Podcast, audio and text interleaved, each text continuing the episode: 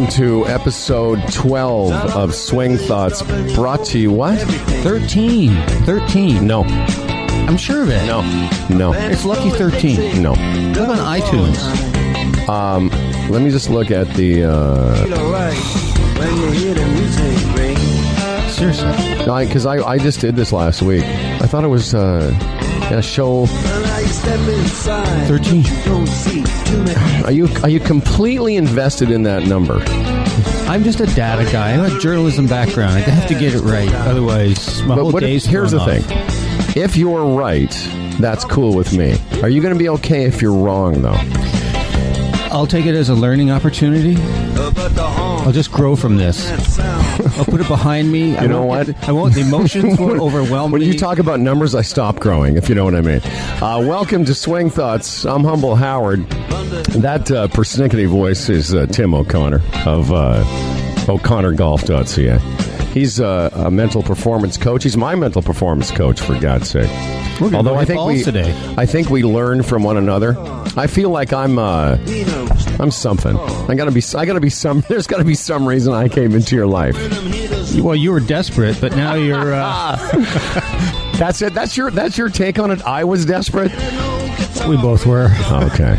Well, we're growing. uh, We're we're growing in our own wounds, and Whatever episode this is, uh, welcome to Swing Thoughts. I think this is going to be an unusual uh, episode of our show today because, uh, I mean, it's it'll be the first time I think that we've had something that is such a great example of our sort our sort of raison d'etre, our reason to be. One of the reasons we love doing this show is we like hanging out with each other, even though we can't get the number of episodes right. Although I'm pretty proud of the fact I'm now getting the name of your website right. I that part was just. I'm filled with joy. So, um, and of course, uh, I'm part of the uh, Humble and Fred show, the worldwide uh, phenomenon of nonsense. Uh, anyway, this is a great. I think one of the reasons we love doing this is now now we have something to react to that is part of why we do the show, which is to talk about golf and talk about the mental side. Uh, last week, uh, everyone was watching the Masters. Except that, as I was saying to Timmy, except the people who were watching Bagger Vance on the Golf Channel. That was about three people, right? Well, and I, I was calling. I called Tim yesterday. I go, I've written a great joke, and it went over completely uh, flatly. But that's okay. My premise is, why was the Golf Channel running the Legend of Bagger Vance? Who who was into who could be into golf and not want to watch the Masters?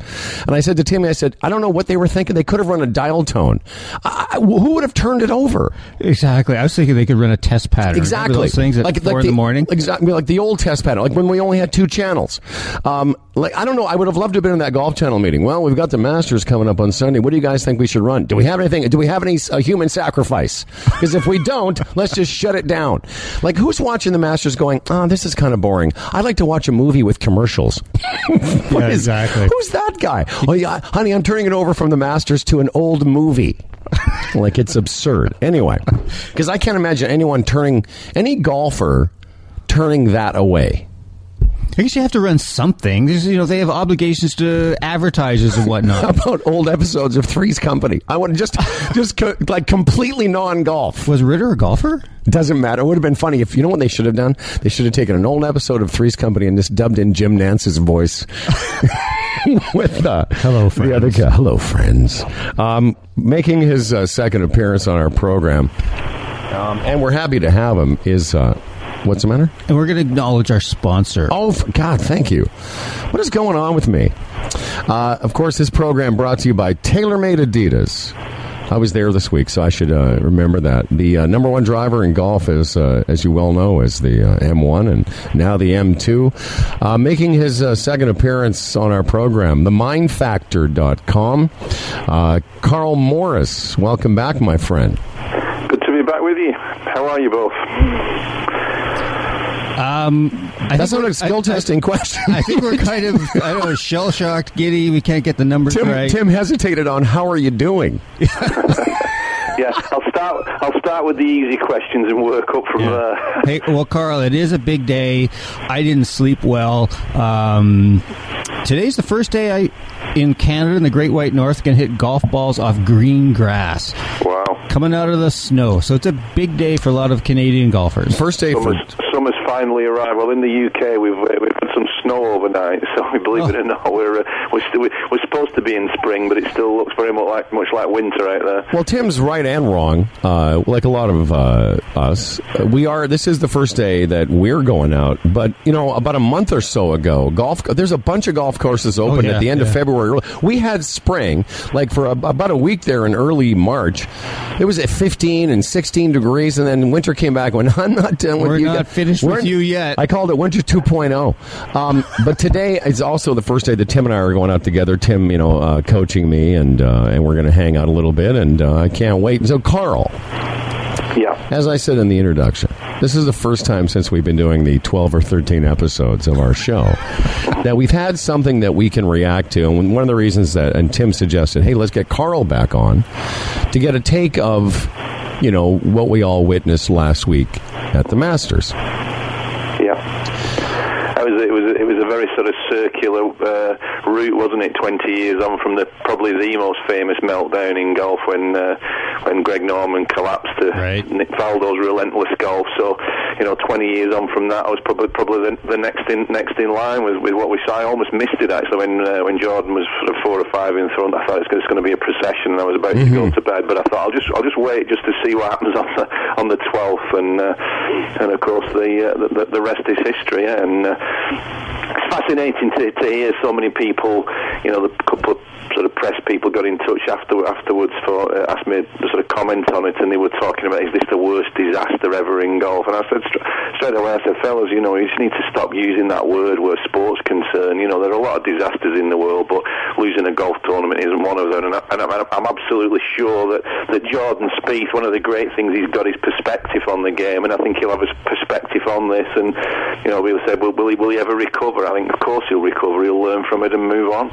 Um, let's just go back to what you said and, and, and sort of frame this. And, it was 20 years. It was so weird. Like, whatever that word is, Timmy, so many coincidences or whatever. The fact that he wasn't going to play, that his wife was pregnant, that it was 20 years since the Norman meltdown, that it was the first time an Englishman had won in 20 years, the, all that stuff. And it, it gives it sort of a rich context as golf fans we kind of go wow you know that that's just like that but in the end will this be remembered much like the Norman Faldo thing for Danny Willett's amazing play or Jordan Spieth's whatever that is?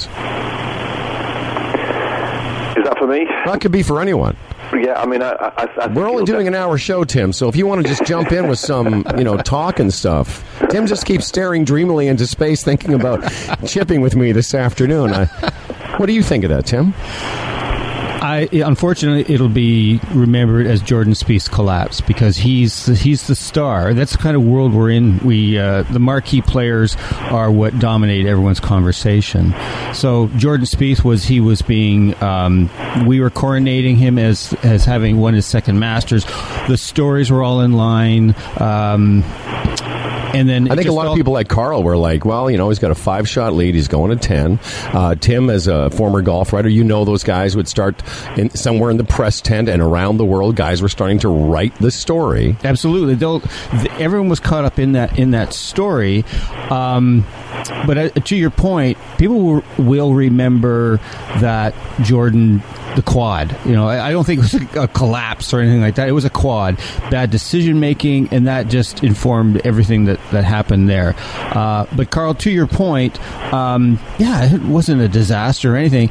And I really think I want to get your feedback on this. Is that I really think that viewers who are predominantly golfers or can at least um, they're fans of sport and media make a way bigger deal than the players do of when those types of things happen. Can you just speak to that? Yeah, I mean, I, I, I do remember uh, listening to Greg Norman's press conference after he'd after he'd lost against against Faldo, and it was it, it, it was still on YouTube, and it's, it would be well worth anybody looking at it. It's a fantastic response because even 20 years ago they're wanting to talk about the disaster of it all and how terrible it was, and you know, I, I, I can't, I, I won't get it word for word, but Greg looked to them all and said, "Look, guys, nobody's died. You know, I, I've got I've got forty million dollars in the bank. It's not, it's not the end of the world. You know, I'll I'll, I'll recover from this, and you know, and, and that was a great example of obviously somebody somebody at the top of the game going through the worst meltdown that we've probably seen, but but having a perspective on it, and I'm, and I'm absolutely certain that Jordan Spieth will will be, will be the same. But you know, in, in answer to the other question, it will be remembered because we do we do have a propensity to remember disaster far more than we do success. You know, it leaves a bigger imprint on the memory because of the emotion attached to it. So, um, you know, that, that, that is just the way that the human brain works. I read an interesting article this week, and I can't remember if it was uh, a Golf Channel article or not, but the, the whole point of the article was that Greg Norman in 1996 is not Jordan Spieth in 2016. Greg Norman at that point had had cataclysmic, chaotic things happen in a lot of Absolutely. majors prior to that. He had the lead in the, uh, several points in several big tournaments where he hit that block right shot that became his sort of Achilles heel. And and the art, the point of the article wasn't that you know Greg Norman melted down. It was almost like less of a surprise, if you will, like that it was more expected. That it, it, was almost like, how could he not have that happen to him? Because it's happened to him a bunch of times before. Whereas I think because Jordan's so young and he hasn't quite experienced that, finished fourth at the Open last year, but still, it was a bit of a shock, I think, because he has heretofore not had that. Yeah, he, um, Norman was known for being snake bit. The Yes. Carl, the Car- the, um, the Carl Mize, the um, the Larry Mize chip in uh, in the playoff. Bob Tway. Bob Tway at the in the PGA Championship. Uh, Gomez holding Hey, at Bay Hill. In '86, uh, Norman was leading on the 18th hole. He bogeyed 18. T- par ties it. Birdie wins it. Exactly. He blocks it in the bunker and bogeys it to lose to Nicklaus. So Right. it's it was an, an, almost historical that uh, he was going to act that way. Yeah, but he, well, Karl, what I remember about Norman is that, and I actually, I was covering the Masters as a journalist. I was there, and his whole process slowed down. Everything that he was doing unconsciously now became conscious. Can you speak to that? How that changes Yeah. for golfers I, when they, I- I when they think- get into I, I think somebody did a study on that, Tim, that was fascinating. That I think in the in the first three rounds when he was blowing the field away, they timed his his routine, and, and, and in the first three rounds it didn't vary hardly hardly at all. A couple of seconds here, a couple of seconds there, but then if they timed it in the final round, uh, and the routine varied. I think it was anything up to 45 seconds, which is a, which is an eternity of time Right. to be to be different, and that that is classically, you know, I, I, I um, somebody somebody said to me after Jordan Spieth um, after the blow up this this year, and they said, you know, did he get careless? I said, I said completely the opposite. He would he would, he would have started to get far more careful, too too careful, and that's what a lot of people tend to do in pressure situations. They actually deliberate too much, take too long, get out of the, the sort of natural routine rhythm, uh, and, and, and, overanalyze, and, and you, could, you could see that starting to happen. But he also was in a, I think there's another fascinating thing that a lot of club golfers will, will relate to. You know, the idea that um, anticipated loss, that, that, that when, when, a, when human beings fear that they're going to lose something that they perceive that they already own, they get they get very very agitated about that, and they'll do almost anything to try and avoid that. And I, I think you know, perhaps I, I don't know what he was thinking, but my, my best guess is that you know, in his mind, Jordan must have thought, "I've got this one in the bag," and then all of a sudden, when it's starting to go away from you, the thought of losing something that you thought that you had becomes very very difficult to sort of halt that thought train. I think he made the I think he made the comment to his caddy, didn't he? you know, we're really struggling out here, whatever words he used, but he was he was clearly then much more into an outcome rather than and you could and it was fascinating as well listening to Danny Willett. I know he's come right under the radar and he would have gone out in that final round. I think it was it was a perfect setting for him. He was under the radar. He was playing with a he was playing with Lee Westwood, so that would have put him at ease. But even on the last few holes, the, the, the dialogue that he had with his caddy was fascinating because they were so absorbed in, in, in each and every shot. I know it's the biggest cliche in golf, play one shot at a time, but they, you know, the descriptions that they were giving of exactly what they were trying to do on each hole between the player and the caddy were, were, were two people. Was the player just completely focused on the task rather than the outcome of the of the task? Yeah, I and I loved what they did on 18. So he comes. So Danny Willett comes to 18. everyone knows he's got the, the Masters within his grasp. I think at that time he's got a three shot lead or something. And there's all kinds of excitement around the tee. And as Willett is going to step in to hit the ball, twice he had to back off. I loved what they did there in terms of they completely stopped the process and restarted. on the 18th tee. yeah, exactly. amazing. That was great. They went right back to check the um, the yardage book. and what's Timmy's the right. You- Target. You, you, that. you know, you notice his caddy actually said, "Okay." He, he actually Willett miss almost like he misunderstood for a second because his caddy said, "Let's start again." And there was a some snippet of conversation when Willett kind of went, "You mean all again?" He went, "Yeah." And they backed. They literally went as though they had never that whole process that Tim just uh, described. I thought that was interesting because even Willett was a little bit um, not confused, but like wasn't sure that the caddy meant no all over again yardage book. Let's and you saw Willett starting to make the calculations. Oh, all he was doing everything all over again. Karl, what did you see there? Yeah, I think that I think that's the benefit of a, of a very very smart and experienced caddy. I was going to say the caddy, uh, Yeah. a, a, a huge you know, big you know, whatever the, whatever the guy got paid at the end of the day, and I'm sure it was a significant amount. It, it, it was worth it, and, I- and, I, and I think what that moment highlights is is how um, underappreciated the caddies are, and, and, and it's, it's no coincidence that, the, that some of the great players have, have you know caddies for a long time. Mickelson with Bones, and uh, you know we can we can Jack Nicklaus over the over the years with um, Jimmy Dickinson in the Open and Argea and and caddies like that. You know Bernard Langer with Pete Coleman went went on for a long long time, and and, and and real- and yeah, you know, and, and, and a really, really good caddy is is such a valuable part of the team. You know, just as, as we were talking about disasters, uh, you know, the, the the other one that we all remember, Van de Velde at the Open in um, '99 at at um, Carnoustie. Yeah. You know, and unfortunately, he had, a pretty inexperienced caddy on his bag that week, and you know, you, you, you've got to imagine that, you know, Stevie Williams or whoever in that situation would have stepped in and said, you know, you are not doing this. Hit this golf ball here. You know, you're not going to hit that driver. Um, but, but, but you know, the, the caddy was probably more nervous than the player was in that situation. But you know, back to Willett's caddy, that was a that was a that was a high quality piece of um, of an intervention there. Right, that, that's high quality psychology. Right, right in the heat of the battle. Well, it's interesting that this is where we're going because one of the things I wanted to do with you two, and um, just as an exercise, I'll throw this out, and maybe Karl can go first, and Tim can go after. If you're Jordan Spieth's caddy, caddy, you've now gone bogey on ten, bogey on eleven. It's the twelfth hole. And you know we can get into why he would go for that pin and, and all that stuff, and maybe that'll be you know something we'll talk about later. But you're Jordan Spieth's caddy. It's now you've hit a ball in the water, so that's now done. Karl Morris, let's talk about a caddy intervention. What do you say to him? What what's the strategy before he hits that second shot, which we saw go in the water?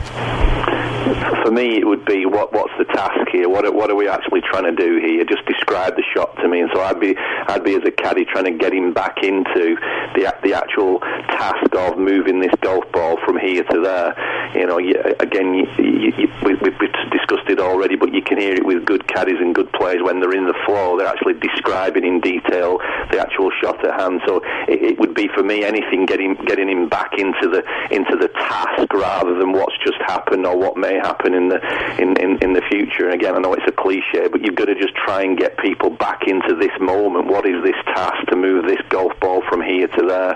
Um, took very, very, very, very tough to do, obviously, in that situation. And, I uh, felt they had. I, I felt that it happened way too fast. I was surprised how quickly that second shot uh, after the tee shot when he. I, I couldn't. I couldn't reconcile how quickly they hit that shot, Timmy. They seem to be out of the rhythm. Yes. so you're his caddy. What do you do? I would, first of all, I would say, all right, breathe for sure. Breathe, breathe, and let's. And this is walking. We even walk slowly over to where we're gonna. So where we're gonna go. Um, and then uh, I agree 100% with Karl about what's the task and what's the good question. Again, Karl, I'm st- as I often do, I'm stealing some of your stuff. Yeah, we steal all your stuff all the time, Karl, and pretend it's ours. Well, I've exactly. stolen it from somebody else, so Exactly. don't worry about that. We're just- passing, passing it As forward. long as we're all clear. But I like where you're going with that in terms of like, okay, what's the task? What's the focus we have so that everything is is aimed at that? It's just what do we have in front of us, not just what happened. That is Yeah. history. And that's where a good, you know, post shot routine comes into play too. But I would say it's a combination of breathing, slow down, and the caddy just has to have again coming back to the caddy, um, just having a demeanor that's all right. That's happened. Now, a- a- ask me what I would have done. Uh, Howard Glassman. Just do it. Um, What the hell would here's the do? thing. If I'm his caddy, well, one of the things Karl talks about in one of his books is asking good questions, as Tim just referred to. But if I'm his caddy, I would have taken double the time from that tee box to the drop area. And that's what I was sort of hinting at. Exactly. As a viewer, as a as a good player, I'm thinking, why is this happening so quickly? What's the hurry to hit this shot?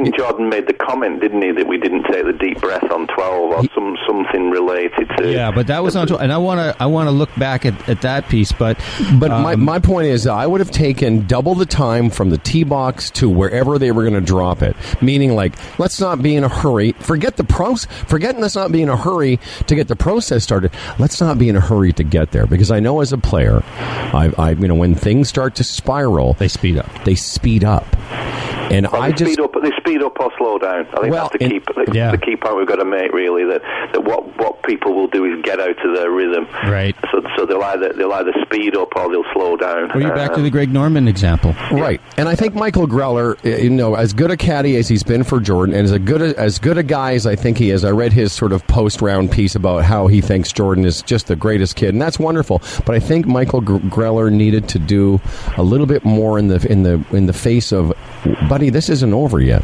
Even if we make double bogey here, it's fine. But I just found them. They went from the tee box to the drop area or wherever they dropped it in, in, in, a, in, a, in a time span that seemed way out of out of uh, out of sequence. Yeah. Yeah. Karl, I wanted to ask you about just the. To me, the problem that happened for Jordan was about bad decision making. He obviously didn't have his A game. He had uh, he was battling those high right shots as we saw on uh, 17 and 18 on Saturday. Mm-hmm. So they come to 12. You got that the the Sunday pin to the to the far right side, and they go, "What's the shot?" And it's a and he said it's a, it's a fade, and he played it all that week. So he took the nine. But and he said you know they were just going to focus on what was going on and, swing confidently. However, what I, from reading the transcript of the interview, he did everything the right way. However, his body and what he said was he wasn't comfortable. I'm trying to find that line, but yeah. Anyways, he's just he wasn't comfortable with it. And I think if you could just speak to that whole piece about we decide on a shot, but our body is not comfortable, we're not going to be able to hit that shot. Do you think that that? Uh, what do you think of that? Yeah, I think I think it's a good point about him. I think his, his golf swing for that week finally caught up with him, um, and, and that one of the things I, I, I work on with players is when, when they ask the question, you know, what what is the shot here? The, the answer to that is based on the game that they've got that week Exactly. or the game that they've got at that particular round. You know, if you're if you're battling away with your with your C game, the answer to the question "What is the shot here, is different than if you've got your A game. Correct. And, I- and I think that's the that's the real skill, skill that in that in that real heat heat of battle, if you if you know you're battling, you you, you swing to a degree, and certain things happening with it. When you ask the question, "What's the shot here?" You've you- you've got to build that into it. So you know, at, at times, I think that's where Nicklaus was so great, wasn't it? You know, we, we all probably agree that Nicklaus maybe had the greatest mind ever of anybody who played the game, and I think Nicklaus was an absolute master at, at, at, at playing the game with what he had what he, what he had that day, and being able to realise that if he if he wasn't quite on his A game, he could still get it round. But you know, at times he played very conservatively. I mean, I love the I love the phrase that he used that he, he, he didn't really set out to to win majors. He just waited for other people to lose them. Yeah. Mm-hmm. Um, and, and you know, and I think that might be slightly different in the modern game now because there's a lot more people can win majors than perhaps in Jack's day. But you know, there, there was a guy who, who knew himself and, and he knew how to adapt relative to the to the game that he'd got that day. And I, and I, and I think that's where you know the whole idea that the, the golf industry sells sells the idea that we've got to, you know you're going to eventually have a consistent golf swing is just the biggest load of baloney ever. And the real skill to this game is, is, is accepting first of all that you'll never have a consistent golf swing, and the skill is dealing with the dealing with the inconsistency better than other people do. Right, and so so on exactly that, let's look at the just the decision to hit a fade versus a draw, because I think that what they didn't take into consideration was the margin for error. There mm. is that if you hit that, he's hitting that high right shot. The margin mm. for error for a fade is likely that ball's in the water. It's a and a ball in the water is a goner. Whereas if you hit the draw, at least they're likely more likely to find it. Or, or Timmy, as a player, you can appreciate it. If you're if you're sort of you know at the professional level, it's a few degrees. But if you're sort of high block fading it all all day, and you know that's kind of your whatever you've brought to the course that day, then isn't the margin of error also maybe it's aim way further left than you normally would? Because if you're not drawing it, and you, you better, as Karl said, build that into it. Well, he, So- had the, he had the fade. He was confident in his draw, but not in his fade. But he, that was the shot, so they picked it. So but whatever the whatever it was, it, the margin of error wasn't built into it because you've got to make that miss at that moment, long or left. Because long bunker, you're making a bogey. Left, maybe you make a par. But right, as Tim says, you bring water into play. Yeah, I mean, we're all speaking with the benefit of hindsight, which, Sure, which is all which is all very intelligent. We're all sat very intelligently looking. We're looking. at super this. smart, Karl. You know, um, but I, I agree. You know, but if, if he draws the ball and he goes long left, he takes four. Four doesn't kill him, does it? No. You know, he, he just walks out of there, makes another bogey, and probably would have would, would have would have gone on and won it. But you know, the, the, the seven kills him because of that decision to play the fade. You know, you talk about Nicklaus. There's some great stories about his mental toughness, and and I, I love what Karl said um, about this sort of holy grail that golfers have. That I'm going to be one. Every golfer I've ever met, even guys that shoot 110, go, man, if I could just be a little more consistent. Well, guess what? You can't. But Nicklaus, there's a great story about Nicklaus in the last round of a major. Uh, hit his first uh, two drives with a driver and uh, didn't like the way it, either he pull hooked it or something, and never tr- never hit driver again for the rest of the round because he just accepted he's the greatest player of all time. But on that day, the greatest player that ever played couldn't get driver in the fairway, and he said, "You know what? Screw it. I'll hit three. He hit three wood and one iron all the way around." Now that's acceptance. that that that that is that is mental toughness, mental skill. What was it? What was Nicklaus's famous phrase? You've got to dance with the lady who brung you. Exactly. you know, and that, and that is that is it in a nutshell. And I think I think that's where a lot of people struggle struggle because they they, they, they, they hope they believe that they're going to have this this uh, you know uh, all all exclusive um, consistent A game, and, and when they've not when they've not got their A game, they continue to make what I call A game decisions. So they're making decisions based on their best golf rather than making decisions based on the, the B, C, or even D game at times. You know, and it's that and that and I think you know he, he, he, played really really well, and, and you know it's great to see Langer do do so well in the Masters. I know the last round didn't work out quite well, but I mean I think Bernard's been another good example of that. That Langer is a past master at just working working the golf ball round with whatever he's got that day. I, ho- I hope people that have high handicaps, uh, whatever, listen to what Karl just said, which is they keep making A game decisions even when they don't have it. And I, you know, listen, I've been around the game my whole life and, and been interested in the mental side. And one of the things I've never understood, I'm with a guy who's got a 14 handicap who one once a long time ago hit his seven iron 165, but that was one day, and he has continued to think he hits his seven iron 165, Wha- and because he's and it's just this mental disconnect with what you actually do. You hit it about 150, so they make they make these decisions. Handicap, we all do it, but it seems higher handicap players continue to think that th- they make these decisions based on an A swing they don't really have access to. Yeah, and that's why I think, you know, for me, I, I'd love to see more coaching taking place in, in the place that we actually play the sport, called the golf course.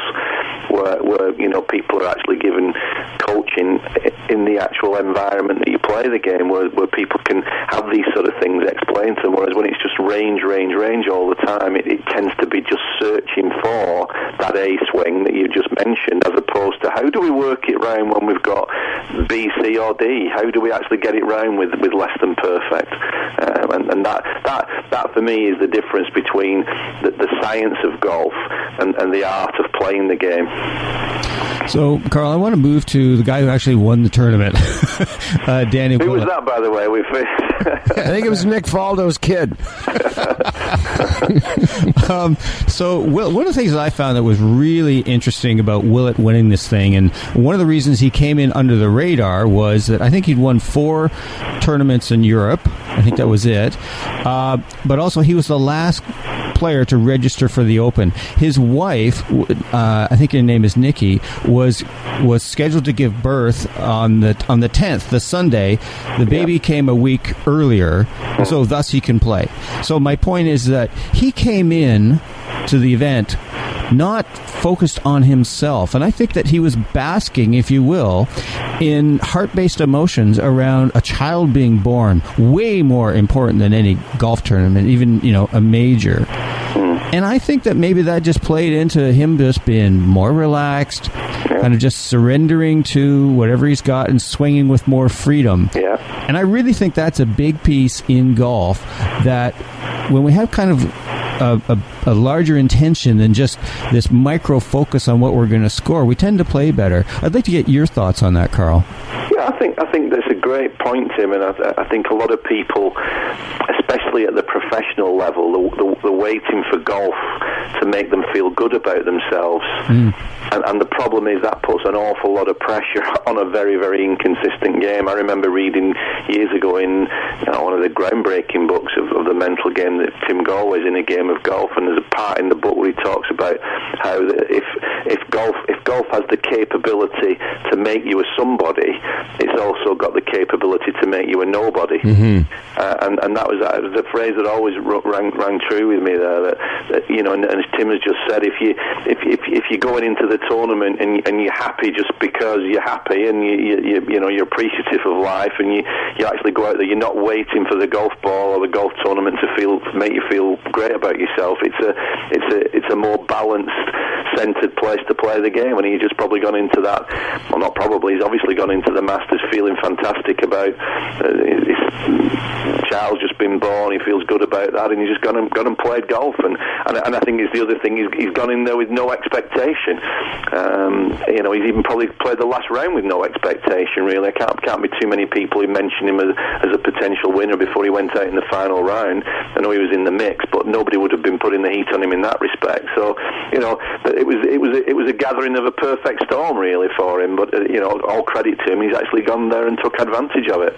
Well, that's really the lesson, and maybe we should leave it with that. I mean, Karl Morris, who has worked with lots of tour players and you know famous golfers and not famous golfers, really the lesson is, you know, if you have some balance and equanimity in your life, and you feel pretty good about yourself as a human being, and you lower your expectations around this stupid game we play for fun, apparently, maybe that's the secret to enjoying the experience, no matter what the score turns out to be. Yeah, yeah, ab- ab- absolutely. I often say to people, you know, in the seminars that I do, don't forget that having fun is within the rules. Um, listen, Karl Morris, the uh, Ultimate Players Program. Thank you for being on episode thirteen. I think we've uh, Oh, wow. I've gone back in the archives, and uh, Tim, just relax. I sometimes wonder doing a which one. I, pump. I sometimes wonder which one of us is the mental performance coach. And listen, Karl, we certainly appreciate you being there when we've called a second time, and My- and I hope you don't good, hope good you're okay with. speak again. I was going to hope you're okay with the fact that it won't be the last time. Okay, look forward to the next time. All right, Mister. Thank you. Thanks, Bye. Karl. The Bye. mindfactor.com is his website. You know, part of the reason I think I get our episode uh, you know, chronology mixed up is because I keep getting confused with the shows we did prior to actually posting the show. Our, our, our practice round. Our shows. practice round shows. Right, yeah. Very good stuff in there. Um, I mean, no doubt the reason that you and I came together is because of our over 85 years of thinking about this stupid game way too much. Actually, your Um, math is off again, but so No, I'm saying between us. 80, oh yeah, yeah, okay. So, what math did you think I was referring to? Our ages, combined age. Oh, our combined age is 200. our combined age is like a million. No, I just think that, you know, it's funny. I, I often wonder what's, you know, I think about what credibility or lack of, you know, it doesn't matter. Like, well, I was saying to our friend uh, who's uh, hanging out in the studio today, Brad, I said, what I love about this show is that for 44 years I've played and thought about golf more than I've thought about, you know, curing anything. And I found you, somebody else who's in that, you know, similar mindset. But what, what, what I found through this show is I keep running into people that come up to me they're like, hey, by the way, I, th- I think a lot about the same stuff you guys do. I'm like, really? I knew you guys did, but most guys don't like to talk about this stuff. No, they won't. They won't go there. I mean, that you know, it's it's kind of. I said it before. It's it's kind of woo woo. It's kind of a topic you don't get into. But what we do is that because we're we're mature, damn it, and we Speak for yourself. We've lived it, and uh, so this is to me the most interesting part of the game is is going into those rabbit holes of you know when you look at times where the game made us freaking desperate, you know, and when you've chucked the the wedge into the pond or on the way home totally beat yourself up or felt this overwhelming joy of something have but most people won't talk about it. I agree with what you said, especially this part. It is the most interesting part of the game.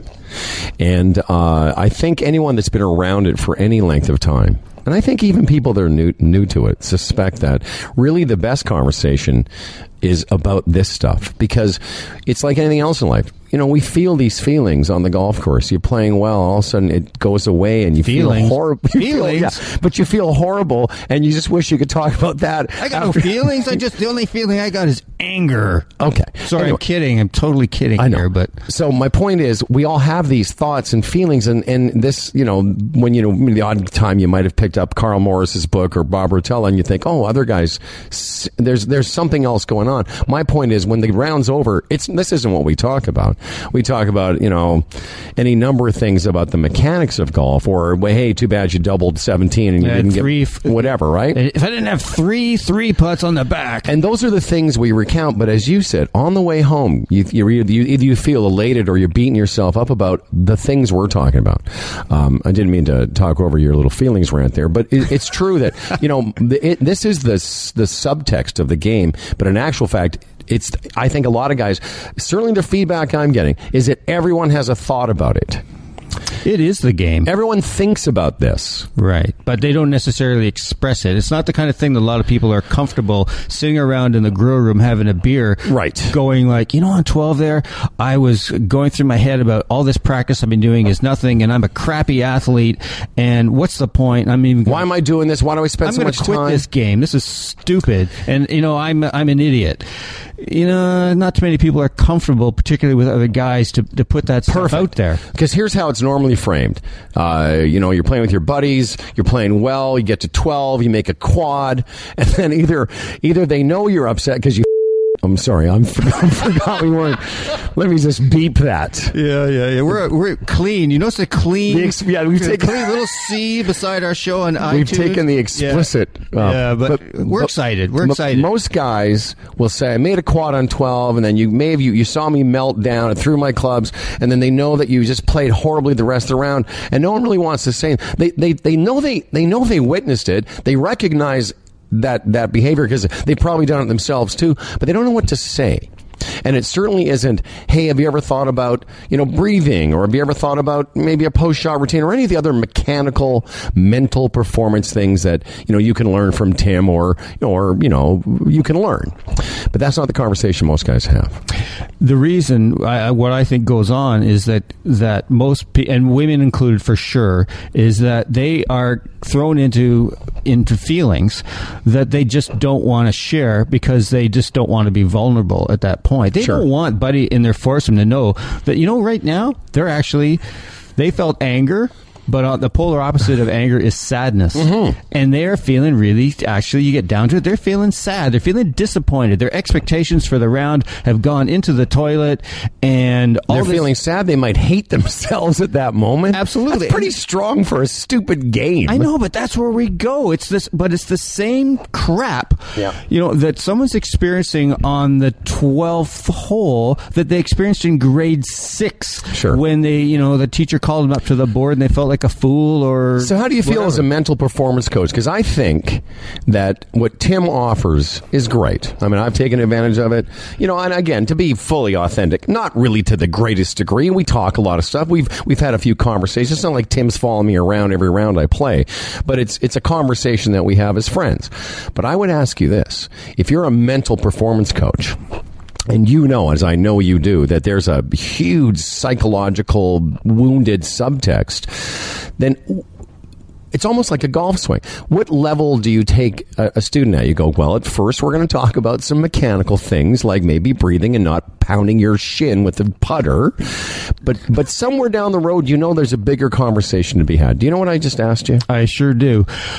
That comes over time when, as a as a coach, develops a relationship with with who they're dealing with, and, and the person starts to feel safe, and the person feels supported. That whatever shows up for them, they're not going to get ridiculed, and they're not going to be told what to do, and they're not going to be fixed because everybody knows their own stuff, but they just generally don't maybe know how to deal with it. It comes up. So to me, what a, a, a really good coach does, as as a good uh, um, support worker, uh, fellow person at, at AA, or just someone who's a really good friend or support, could even be a psychotherapist. What they do is they they delve into what's really going on for you. What are you actually feeling? What are you feeling in your body right now? Mm-hmm. Is it in a location? Is it in your stomach? Is it in your neck? Where is it? And then maybe even add a color to it. What's what's is it black? Is it orange? What's going on there? And then maybe attach a word to it. it and generally, mad, sad, glad, scared, fear, shame. Mad, sad, glad, scared, shame. If Which can, are like- also the name of the alternative, an, an alternative version of Snow White. Yeah, there you go. It's- So, but it's- really, those are five dwarfs. but it's becoming emotionally literate. Right. And most people, I used to think it was only men, but more and more women I find the same. Emotionally illiterate. So my point is, they're not aware of what they're feeling. And so maybe when you come to see Tim, at first it's technical in uh, some things you can start thinking about to make your mental performance better, but then eventually it's very um, personal. you have to start working into belief systems. Sure. The stories that we've all told ourselves. So, for example, uh, you know, again, we keep coming back to the 12th hole, whatever, but Let's keep it on the 12th hole. So, uh, I'm thinking of the 12th at, at Blue Springs, where I've had a few three putts in my time. Um, you know, I might be standing there and I've had two three putts in a row or something like that, and my head is down, and I'm looking at my shoes, and I'm just going like, okay, here we go again. Um, you know, another three whack. I just can't do this. Um, man, this is this is really brutal, and I just If I hadn't three putted two holes in a row, I'd be even par for the back nine. all All that. that And it's stuff. just a thought train, uh, which is another Karl Morris phrase. Um, and just this feeling of sadness, and the focus starts to fade away. That is what happens to golfers in, Mm-hmm. in so many different ways. Is that the mind starts to just go and go and go into a spiral. and it prevents you from making a, a good effort on the third hole where you've got a chance to to make a good putt. Um, maybe speak to that a little bit. Um, if you've just three putted two holes in a row, you're on the twelfth hole. Rather than sitting your, you know, saying to yourself, oh, "I've just three putted two in a row, and now I'm this," and blah blah blah. Um, strong mental players might think, "Wow, I've had two, three putts in a row. I'm bound to sink." You know, I mean, there, there's a way to Oh, frame yeah, that absolutely. so that it doesn't get an imp- impede or impinge your ability to not three putt the third hole in a row. Yeah, well, there, you could do the the optimist, like the kid who uh, the, the, there's the old joke about the kid who's the over optimist. So they get this room and they fill it with manure, and they bring the kid in. This is your birthday present. He goes, well, there's manure. There's got to be a pony. That's right. Well, it's a no. It's a famous story from Rotella working with a, a college team uh, in the states. Their star player, their best player on the team, missed every was continually missing free throws the entire game, and in the end, they had a chance to win the game, and he wanted the ball, and then and he and he made it. And, and Rotella's fascination was, well, why? If you've been missing the entire game, why did you want the ball? Because he said every time I missed, I thought, wow, I'm bound to sink the next one. Absolutely. And that's not how we think in golf. That's right. But On that 12th hole, that little wounded soldier is going, well, here I go again. I'm going to three putt another one. So it starts with awareness of what's going on for you, but also awareness of how you can stop it. And there's there's actually Right. techniques. They're just like skills of how to hit certain shots. Well, that's where Tim O'Connor, the mental performance coach, comes in. There are techniques Absolutely. that we've all used, and good. You know, I'm. You know, there's things you can do to stop that. What the thought train? Yeah, so one there's different ways to deal with that. One the thought train is comes back to to Foley and the five minute therapist. Stop it. Mm-hmm. really, that does work it, really well. When you find yourself your your your thoughts are starting to spiral away on you, you can actually just visualize a big stop sign and say stop it.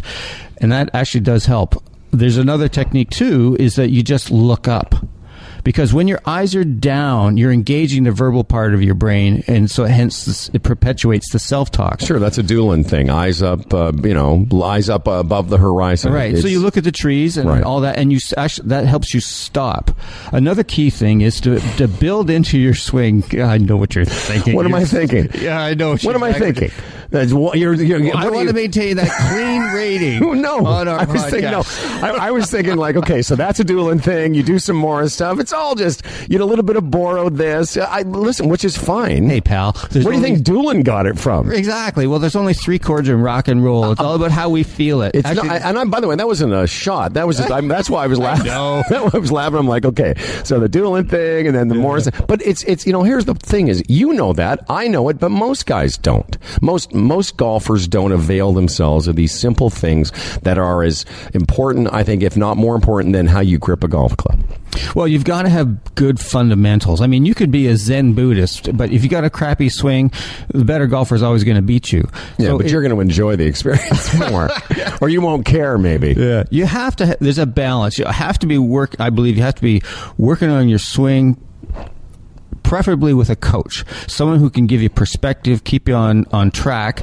Just working on your fundamentals, being helping them. You, you can develop this game on your own, but you'll do it way faster. But quickly get back. professional. I, I kind of took you off your track of you know there are techniques, I'm eyes, eyes, on the, eyes on the horizon, The shiny thing. You've made two bogeys in a row because you three putted or whatever it is. You're about you got a long putt again on the third hole in the back nine at Blue Springs, whatever, and you can just say to yourself, stop thinking this way. You can focus on something. You know, one of Tim's. I, I think it's a great uh, piece. Is just focusing on a on a blade of grass or the ball. There's a piece uh, where where it basically takes you away from wondering if you're about to three putt for the third time. Right. They it's focus. I mean, that's an overused word in in golf, but what it's all if we are focused on one thing, the brain can only focus on one thing at a time. So multitasking does not work.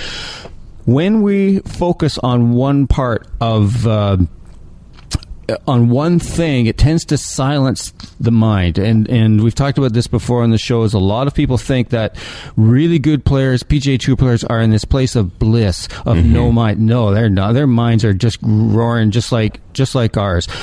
But they have processes, and one process is to have a focus. An external focus, I think, really works best. It could be a shiny piece on the ball, and you just focus on that. Or the feeling of the grip in your hand, or the club head you maintain that focus, and it's amazing how you can shut out the rest of uh, that over chattering mind. It's it's really quite amazing.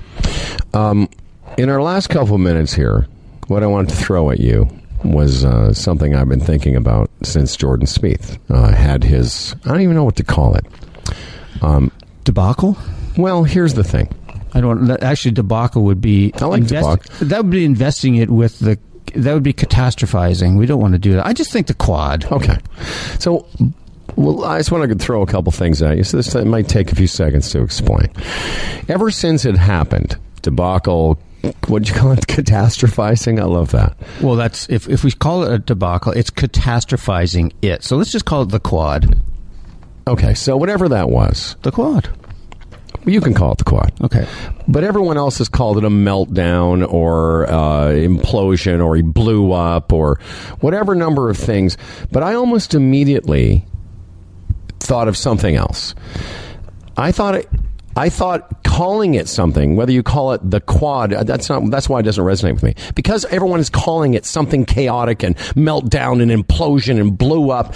It takes away from the fact that after he went bogey bogey quad, he was one under for the rest of the round, and if he had birdied sixteen, he would have had a chance to still win it or tie it. Yep. And I think that's the real takeaway for the average to any golfer, really, but for the average player who listens to this show that wants to improve their mental acuity. The big takeaway for me was bogey, bogey, quad, birdie, par, birdie, almost birdie again. And to me, that's, if you learn, if you can think, I will, I prefer to look at it that way. That that kid, showed incredible courage in the face of a, a global. I mean, as far as golf goes, it doesn't get any more global than 200 countries around the world watching that moment.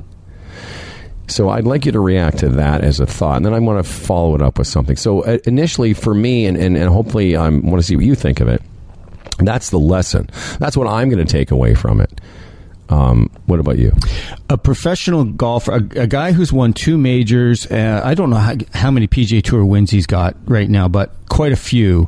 He's been at the high level for a number of years. The reason he's there is he's got his reps in at a high level. He's at a high level because he knows how to focus, knows how to start a process, knows how to end it. And it's like uh, a really good player can bogey the first three holes, but still come in with a, a good score because they remain focused. And the key point I'm going to get to is they don't invest emotionally in what's going on. They know how to center themselves. They know how to bring it down. So, and one example is they don't amplify. They don't think. So it wouldn't ever occur to Jordan Spieth that 200 million people around the world are possibly watching this. They're aware, conscious that that yes, everyone that people are watching this, but that doesn't enter his his head. It might, but he could let it go because these players on the LPGA Tour, PGA Tour, European Tour, they have been playing in front of galleries since they were like eight years old or twelve or whatever. They're they're used to that. This is part of their environment. So I really think that what happens with really good players is that they're able to just shut things down because they've been through it many, many times. They've got their reps in in those high pressure moments, mm-hmm. and they can stop the process. And it is process. So they get to they get to a new a new tee box. They get so they come to thirteen, whole new thing here. Maybe he has a start signal. Maybe it's putting on his glove or something, but it's a whole new thing. And they step into their process. And what happened on twelve is history. What about the fact? I, I agree with uh, a very good portion of what you said. I disagree. You, you sort of. I, I, mentioned the fact that it was a very public um, forum. I don't. It doesn't matter whether he knew it or not. My point is, what, when you're playing with your buddies, even if the other three guys in your room, you feel a flush of humiliation and your face goes red. I only pointed out that this was, as, as golf goes, it's a pretty global, everyone was watching it. Whether he's conscious of that or not isn't my point. My point is though, even though these professionals on all these tours you mentioned, even though they get their reps in, even all that taken into consideration, it was incredibly courageous because lots of guys with the same cre- uh, credibility and, and background, they go away. They play the last six holes. If you're watching coverage, you don't see them anymore. I mean, you know, They're not the ones who hang around from. They're not the ones who contend in tournaments. my, but my point is, even given all his experience, it was still an incredible performance to me. I agree. Well, you don't have to. I just saying for me. No, me. but I do agree. My takeaway is, given even with a professional golfer, that was still amazing. That that he's a, that's that's the the rare guys because lots of tour level players go bogey bogey quad. Rory McIlroy, the last round of the Masters when he shot 80. You never saw him after he went bogey bogey, whatever he did, right? It was almost like, well, you know, and the, and the, I just say, I love the coverage. The way the way the uh, director goes, well, we won't be taking, we won't be going to 14 for his another, his latest bogey, but but Jordan Spieth impressed me so much more in those six holes. Like I was blown away. I, you know what? I think we could then take. Uh, I, I think what really. So yes, they have processes they have techniques for Yes. for starting, stopping, that kind of thing. But But they're only human. Cor- correct. And here's what I'm going to get to is that Jordan Spieth is one of the most grounded people you could ever meet. Likes himself a lot. Well, he just comes from this family, I think, of like of really solid values. Yep. And their focus as Jordan Spieth grew up, so he's 22, and the focus has been on him for the longest time. His focus has been on his sister. Yeah. His he's got his his sister is mentally challenged, and so when it comes down, we'd even connect this to Danny Willett. So when Jordan Spieth is going through that that situation, it's not he's not thrown into survival for him. Mm-hmm. It's he knows that at the end of the day, no matter what happens, he's a good person. He may he may not know that consciously, But he feels it in his DNA somewhere. Absolutely, Yeah. he's got that back. You know, the, this whole life, and so we could also make just that connection to Ernie Els, and it was really interesting that came out of you know people wondered how he went on. You know how he could go on. Well, he as he was coming off the green, he was thinking about his son Ben, who's autistic, Right. and about the foundation that he has. But there are greater things in the world than Yeah, six said- putting. Yeah, and would the, would these kids, at, would these autistic kids, would they give up? No. Right. Um, yeah, I still, you know, I and you know, it was interesting because Jordan Spieth was rattled at the end. He and when he was walking from yeah. eighteen, Oh. and you know, saying to the cameraman, "Get the camera out of my face." You know what? He's human. He's a human Yeah, being. absolutely. And and you know the look on Jordan's face in Butler cabin Oh. there. He just had, you know, he was shell shocked. But I, I think the the lesson for all of us is. Um, you know, if Jordan Spieth can make a quad, quad, and then in the in the Masters, he was about to win it. Yeah. If he can make a quad and finish that round with some dignity and and feeling, you know, trying hard, that's the lesson I think that. You know, if I were a you know a mental performance coach, that's what I'd be sending out to my players. That's what you need to pay attention to, not the fact that you know there's something about human beings that we somewhat, for some reason, want to celebrate, and I, and I use that word cautiously. Somebody's misfortune.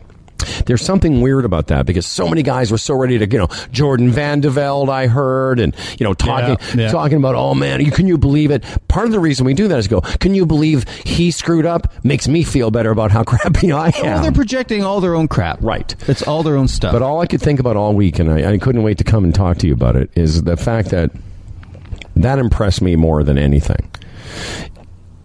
It's just Yeah. it- it was pretty wild to watch. Again, it's it's around what's really important in life, and and and and, and when we invest in, in it's like Willett. He was just basking, I think, in really good in a really good place. And at the end of the day, Jordan Spieth is in a really good place, just in terms of a great family. And I think people that. people that ask, is he going to recover? Of they're, course they're asking will. the wrong question. He didn't recover from what? From gutting it out for six holes when he a lot of people would have expected and and actually probably would have felt okay if he had just gagged it up and you know finished four over and whatever. He didn't. He's going to recover because here's the thing: he re, he already recovered. exactly, exactly. Because as you just pointed out, recovered from you know what? From having a great family and and knowing that that there are things in the world more important than you know whether you hit it in the water on twelve. Now the guy calls him Jordan Van de Velde. That guy's just projecting his own insecurities all over him. But Timmy, you know, everyone Monday and Tuesday we're going, oh, the great is this a, is well, look at the stuff we started with. Is this as big a collapse as you know Greg Norman? I didn't see it as a collapse at all. Um, you know, I will say this too. Uh, one thing I was, I was talking about it on my radio show. Most of us had heard of Danny Willett. I had, you know, I watched the European tour. if you're a golf geek, Yeah, one of the biggest. I mean, I, I made this point on Monday. My my partner Freddie goes, "I never heard of the guy." I go, "You're." T-. I, said, I said, "You never heard of him, but he's the number twelve player in the world." He's like, "What?" Yeah. I said, "Yeah, the dude didn't come off the future tour in Europe. I mean, he's a stud, man. He's like a real player. He's not. He's the. He's one of the best players on the planet, and no surprise, he won the Masters. Anyway, there's a lot of good stuff. But that's on the way show. news. That's the way people. It, it's about who we pay attention to. Right. uh, who are the stars? Because those are the people we see in ourselves. And that's. I'm, I guess I'm could go on a rant about pop culture, but I'll just leave it there. Oh, I think you could. I don't know if I would be, uh, you know, comprehensive. The music again. This is for the last time until next April. Um, TaylorMade Adidas, our sponsor. Thank you very much. Um, of course, uh, the M1, number one driver in golf. And uh, I can tell you from personal experience, if there's one club you're thinking of changing in your bag this year, make it that one because it's dumb how much further you're going to hit it. It's dumb. It is. It really is. You'd be like, I don't think a uh, club will make a difference in my game. Uh, trust me, it will. It'll make a big difference. Uh, Tim O'Connor, one of the uh, bright lights of uh, the Canadian mental golf scene. two of us? Oh, yes. bright light. I have a O'ConnorGolf.ca. dim bulb. He's a dim. You know what? His dim bulb brights uh, shines brightly. Uh, please subscribe to our show on iTunes. Uh, some people have been uh, making some nice comments. During the week, listen to humbleandfredradio.com. It's Forget during the week. It's hysterical. Actually, you can listen You to can it listen to it right you now. When you finish the little golfy thing, go to humbleandfredradio.com. It has a podcast too? Yes. Yeah, it is. Yeah. Uh, and uh, don't listen to it with your kids unless you want your kids to learn the, some really, really horrible lessons about life. Um, all right, folks. Thanks very much. Swing Thoughts, episode 13. Thank you, Tim. Goodbye, friends.